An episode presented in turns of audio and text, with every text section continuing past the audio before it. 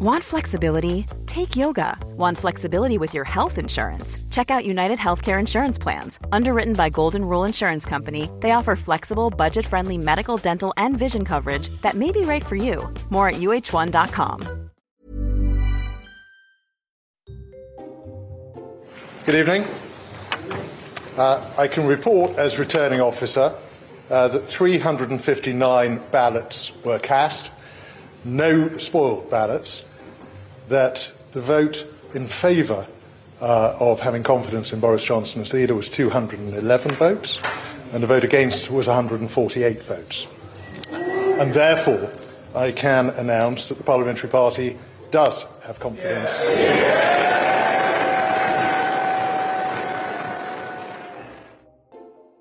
Yes, Boris Johnson has weathered the most recent storm of a no confidence vote in his leadership. But does this mean that the future is plain sailing for our Prime Minister? Or are choppy waters ahead? Well, I'm Chopper, Christopher Hope, Associate Editor for Politics at the Daily Telegraph, and this is Chopper's Politics. And with me to discuss what happened last night are two of the best people we have at the Telegraph for just this dissection the morning after. Camilla Tominey, our Associate Editor, and Tony Diver, our Whitehall correspondent. Tony, to you first. What happened? Well, I think the top line, Chris, is that Boris Johnson took a huge hit to his personal uh, authority as both as Prime Minister and as leader of the Conservative Party. 148 of his own MPs said that they didn't have confidence in his leadership versus 211 who said that they did. So he won the vote. He's through. There doesn't need to be a leadership contest, which is what we thought could happen. But there were a lot more people who voted against him, a lot more rebels than even a lot of the most optimistic people against him thought. Camilla Tominey, on that point that Tony raises, were you surprised by the scale of the numbers of uh, of his own MPs with no confidence in the Prime Minister? Well, I think he will have been surprised. Um, compared to Theresa May, when she went into her confidence vote, she knew that she was going to get over the line. And what I found interesting was, was not necessarily the rebels that came out, but the people who were supporting him being unwilling to admit to it. So a lot of people didn't go on the record in advance of the votes saying that they would support him, which is damning, isn't it? Because if your own supporters aren't willing to say that in public, what does it say as you as Prime Minister? I thought yesterday morning that if more than 80 Tory MPs had no confidence in him, that would be a problem. That's his majority in the House of, House of Commons. But 148 is extraordinary. I mean, Camilla, what, what has happened in the past 10 days? Let's go back to Thursday, May the 26th, um, the last time Parliament sat. At that point, we must assume that fewer than 54 letters have been submitted to, to Graham Brady. Yes. Let's say it's 53. Between that date, that was about 10 days ago, 95 letters may have been submitted to Graham Brady, given the numbers who voted against Boris Johnson yes. last night. A dribble became a deluge. So, what prompted the deluge? Loads of reasons. And also, why it was dangerous for Boris Johnson last night is it wasn't particularly coordinated. It's not along ideological lines. It's not like Leave versus Remain on the EU. Mm. It's actually Leave versus Remain on Boris Johnson's future. And a combination of factors dissatisfaction with policy decisions, too much tax and spend, no Johnsonian vision, anger over Partygate, and particularly this changing of the ministerial code, fears over the Privileges Committee once again turning him over. This idea he's becoming a vote loser, not a vote winner. And I think the booing at the Thanksgiving service at St Paul's was a t- tipping point Some for cheers, MPs. A lot of booing. Yeah, but it's a royal event with flag wavers. If you can't win over that crowd, Tony Diver, do you agree with that? So, is it the case, as Camilla says, that MPs went back from Parliament and met their constituents and thought, blimey, there's a problem here? I'm going to have to deal with this and put that into Graham Brady. I think Camilla's right. And uh, although it wasn't a fully coordinated campaign, it wasn't a campaign against Boris Johnson that had a shadow whipping operation working to whip up MPs. We know that there were people who aren't friends of the Prime Minister ringing round Tory MPs during the Whitsun recess and saying, Have you noticed that when you're in, when you're in the fruit and veg aisle at Waitrose, the voters don't seem quite as happy as they were with you uh, at the 2019 election? Can't you see how cross these people are? Can't you see that he's no longer this vote winner? Uh, he's not the electoral asset the Conservative Party he once was. And, you know, the thing we know about the Conservative Party, it is a vote winning, election winning machine. That's all it's there to do. As soon as MPs start to realise that's not happening, then they will start turning against him. I think as well, they were at events over the Jubilee weekend and obviously seeing a lot of their constituents. And because Labour, remarkably, are only six points ahead, a lot of MPs have got it in their minds that the voters are still happy with the party just not happy with the leader. And therefore, that's why they've pivoted somewhat and are thinking, hang on, could we just still win in 2024 with somebody more reliable? We'll come to the who that might be later on. Uh, Tony, I'm going to ask you, you and me talking, just Louise listening in, recording our words, and Camilla here. Did you win the office sweep? I didn't win the office sweep, actually. Um, one MP told me the Rebels were putting around the number of 150 at about lunchtime yesterday, and I said, oh, well, that, you know, that's surely just expectation management. yeah, I'm sure that's not right. So I, I, put 113 down on, on my on my card, yes. and turned out I should have should have listened to the Rebels. What was I your said, number, I said 135. No, I said 120. So Gordon you, you Rayner win. was closest because he Rayner. said 150. Did he? Yes. Gordon rain. look at that. I know, that's experience and wisdom for you. Exactly, exactly.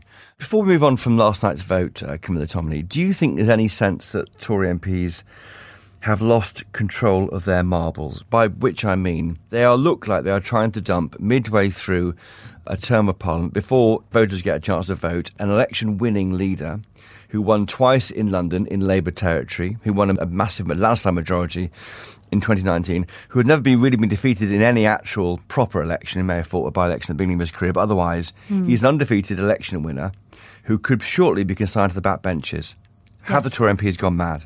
I know, but even Churchill lost an election after he secured peacetime in Europe. So um, you can't take anything for granted part of me does believe the David Canzini thing. Can you imagine anyone else stepping off a Tory bus in the Red Wall? But then Dehenna Davison in Bishop Auckland has said that she's she come out against. World. Yeah, but she she can't be coming out against the Prime Minister just on personal grounds. She must be speaking to voters on the ground. Having said that, you know, the booing at St Paul's is one thing. Keir Starmer turns up, he doesn't even elicit a response. He's so vanilla. So you do have to wonder how the likes of Jeremy Hunt is going to play in somewhere like Bassetlaw.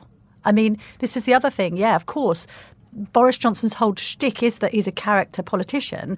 The trouble is, people are seeing the flaws in his character at the moment rather than the, the good points. And even though domestically he's performed badly, but internationally, to be fair to him, and this plays well to the Tory fan base, you know, compared to Macron in France and Scholz in Germany, he's played a blinder on Ukraine. But leaders never rewarded, are they, for doing the day job well? Theresa May did well in um, the Salisbury poisonings, didn't she? And she did, she but then Brexit was just so totemic. She couldn't get over that hurdle, and delaying and delaying the negotiations and then coming out with the softest form just wasn't going to work. What's notable about some of the contenders is none of them are big beasts or Brexiteers. And actually, if you're going to win the Red Wall over, you need, arguably, I'd say, not only just a safe pair of hands, but somebody who is very leavish. And it's all very well Liz Truss, you know, repackaging herself as the next Margaret Thatcher, but she was a Remainer. So was Jeremy Hunt. A mm. lot of these contenders aren't in the right camp. You're dying to write contenders in particular. We are going to come on to them. Tony, what happens next, though, right now? What does number 10 do? Boris Johnson said last night a win's a win. Is it? Well, number 10 says that we need to get on from this distraction. They say the media is obsessed with this idea of the leadership, and now we just need to focus on policy. So we think there's going to be some sort of policy blitz. We think he's doing a big speech on Thursday on housing. But I mean, I think the problem I think for number 10 is that fine, you can announce a big policy blitz. You can say, let's get back to basics and, you know, do, mm. do the real bread and butter Tory stuff, the stuff that was in the manifesto. But the problem is the party is incredibly divided on this stuff. Mm. You've got half the party who has got a shopping list of stuff they want from number 10 that's all very expensive. And the other half of the party wants Boris to do nothing more than just cut taxes and stop spending and, money. They'll, so. they'll chuck some bones to the base. So Northern Ireland Protocol, probably tomorrow in the House of Commons, they'll publish a bill which might indicate a degree of uh, sorting out that issue with Northern Ireland. But, I mean, Camilla Tom is this enough? As Tony says, these are these are kind of policy areas moving around. But is it, does it get to the heart of the problem that MPs have with him? Well, I think also we've got the by-elections coming at the end of the month, which are going to prove pivotal. I note that CCHQ is massively managing expectations, saying it's going to be a disaster, hoping, like the local elections, they can say it's not as bad as we feared. What we haven't really considered in this conversation is Boris Johnson's own personality. Lynton Crosby was with him yesterday has he been told that there is still a good chance he will win this election? Because his psychology. The general election. Yeah, the general election. Because his psychology, he won't go into anything he thinks he's going to lose. Okay, he doesn't behave like that. He he won the mayoralty twice. He won the Brexit vote. He won the general election convincingly. Right? It still rankles that he didn't get a first from Oxford.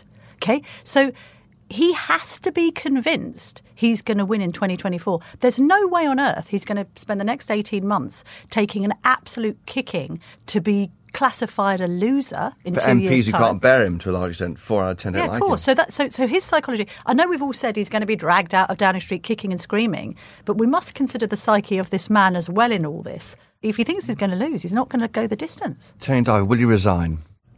Well, I slightly disagree with Camilla here. Actually, I don't. I can't see Boris Johnson voluntarily standing down. I mean, what did he? He was the he was the man who uh, said his life ambition was to be world king and loves nothing more than being in power. So um, it looks unlikely to me. Not, Isn't it the case though that he, he he wanted World King so much that he's got the job, he's got the throne, and doesn't know what to do with it. He can't do anything with power. If you look at Gordon Brown, it's a Gordon Brown analogy. He became Tony Blair in 2019 when he, he built this coalition of support, and he's got into power with no real idea of what he's there for, Camilla. Well, and equally, I think we can agree that he was handed a hospital pass, pardon the pun, with COVID. And indeed, with this cost of living crisis. This is if you- events, though. I I, mean, know. this- If you refer back to Churchill, you know, challenging times make for great leadership, and you either sink or you swim. And yes, I think he's faced a huge amount of adversity, not least nearly dying in 2020. But at the same time, you know, we're still waiting to find out what this man's vision is beyond the sound bites for the country, for post Brexit Britain. And, you know, at this point in midterm, you'd really expect Tories to be very, very sure of what the Prime Minister stands for. And they're not. Tony, reshuffle. Now. Yes or no? Yes, I think there's going to be one. uh, There's going to be When? one this week. This week? Uh, This week, I think Boris Johnson's got to stamp his authority on this party somehow. There are people in that cabinet who have not been as supportive of him as they perhaps could have been. There are some of who've come out and waved the flag yesterday. There are some, yeah, some concerns about some junior ministers, and there are also a lot of people on the backbenches we were hearing yesterday who've been promised jobs by Number Ten if they supported the Prime Minister in the vote. So you Number Ten's got to fulfil that somehow. Camilla, risky. I don't know if I agree with Tony on this one because he's got the payroll in support. It would be a bit of a slap in the face after yesterday's vote to then strip some of them of their responsibilities. Create enemies on the backbenches. Well, more indeed. enemies. I mean, I do get this idea about promoting more in the 2019. You know, how do you keep the 2019 in line? I mean, they've all got such different That's a priorities. third of the backbench party, don't forget. That's why it's so important. And like, who are you going to be keeping happy? The Red Wall? Well, what about those um, MPs in the South who are worried about the Lib Dems eating into their votes? Who do you reshuffle to, Chris, is the question. So the rebel, what do the rebels do next? Now you've mentioned there, Camilla Tominey, how they come from all, all, all parts of the party, and there's no actual leader. I, was, I saw last night how there were three government tellers on one door, one on the exit door, but no actual tellers for the rebels because rebels are not really a formed group of any of any one contiguous gang of people. Um, yes, you're right. There's no coordination or cohesion. I think there are small pockets forming of support. You know, some of the military types, perhaps around, around Tugendhat Or Ben Wallace. or Ben Wallace. Yeah, the dark horse of all this. Or indeed even Penny Mordaunt. She's quite popular at the moment because she's done very well at the dispatch box. You've then got Jeremy Hunt absolutely sort of front and centre of any leadership race because he's already put his cards on the table. Rishi Sunak sort of disappearing into the oblivion because of his own problems with the non dom staff. So he's fallen by the wayside. I mean, anything could happen, but it's difficult, isn't it, Tony, to campaign while the Prime Minister's still Well in you, place? well, you can't do it. It can't happen. And Jeremy Hunt's team is saying they aren't doing it, even though that may not be the case entirely. Tony? Yeah, I think the other. Well, the thing is here, it's especially difficult to campaign against the prime minister if you're still in the cabinet, which you know Yes. about four of the people that we think might run for Tory hmm. leader still are. So really, the point this race really kicks off, and the point it is really sort of end game time for Boris Johnson is when his own cabinet ministers turn When they against start him. resigning. Well, exactly, and hmm. and so far, you know, it's very easy for Jeremy Hunt to start doing leadership manoeuvring because he's on the backbenches. He's got no Well, responsibility. he has first mover advantage, and in fact, he has an issue with the, the base who don't trust him on key areas like Brexit and, and tax and spend. So he has to move first to get ahead of the rivals who will pile in behind him. That's why maybe he showed some leg into yesterday. I'm going to give you another name for leadership Suella Braverman. Just put it out there. Oh, Leave it out there. Park it out there. I've got Park it out there. I mean, that's Wow. worth a, worth a, Okie dokie. worth an outside Tobias bet. Ellwood? Let's move on. Uh, no, no, no, no. Tobias might win. I just want to put something out there if I Go may. on, say it. David Davis. He's 70. That's fine. Yeah. Oh, Let's no, go. Let's no, go. no. Let's go long. Uh, my understanding is that he could be projected as the safe pair of hands Brexit candidate. Who are the big beasts, really? Him and IDS. And IDS has nailed his colours to the Johnson mask because he was his campaign manager. I just think it's interesting. We're talking about a lot of younger and very inexperienced characters, and actually, isn't the Hmm. country crying out for a grown up? Well, maybe uh, maybe Boris Johnson's forced from office and David Davis is a sort of uh, Caretaker. interim caretaker prime minister. Michael Howard figure. Yeah, he over. He what do the rebels do? These rebel, different groups of rebels, the, the 148. What do they do next? Continue to have conversations, I think is what it's called. Plot. Tony. Yes, I think that's it. I think until until cabinet ministers start deciding that they're going to mobilise, it's very difficult to see where they go, unless unless they're all massive Jeremy Hunt fans. So yeah, that's the point about Jeremy Hunt. I mean, I like the Prime Minister trying to be very upbeat and saying, "Oh well, I've actually got more support than I got when I ran as leader."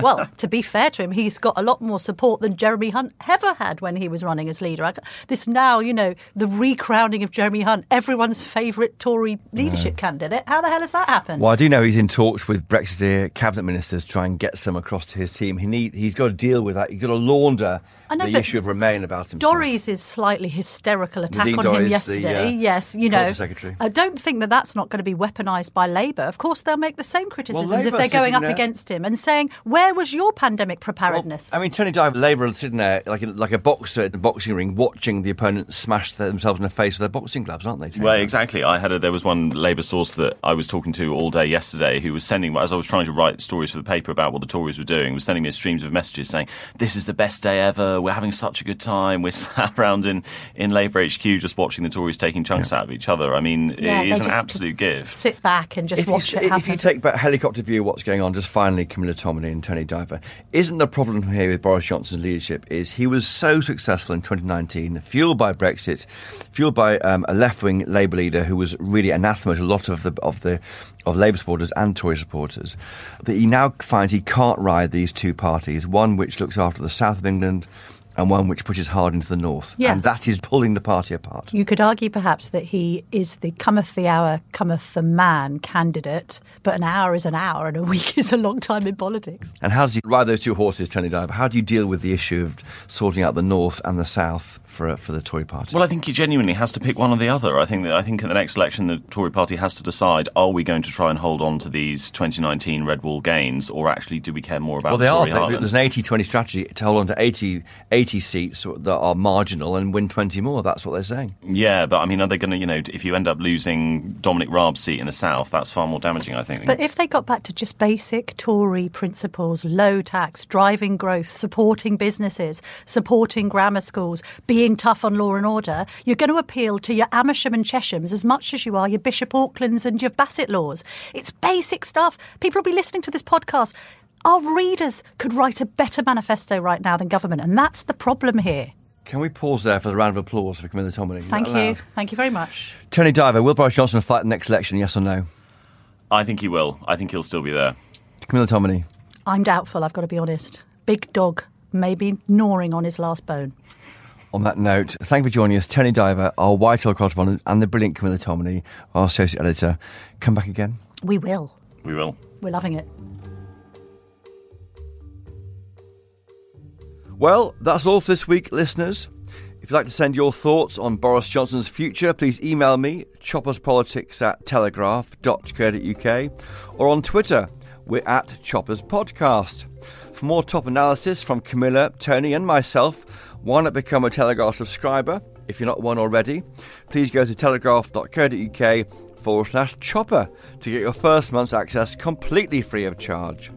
And you can also sign up to my Choppers Politics newsletter for more Westminster insights straight into your email inbox every weekday. Sign up by going to telegraph.co.uk forward slash politics newsletter. As easy as that. Thank you to my guests this week, Camilla Tominey and Tony Diver. Thank you to my producers, Louisa Wales, Giles Gear, and Theodora Luludis. And as ever, thank you to you for listening. We'll be back soon with another podcast. I hope you enjoy it and do remember to tune in. And finally, always do buy a copy of the Daily Telegraph if you can. I know you won't regret it. Until next time, though, cheerio!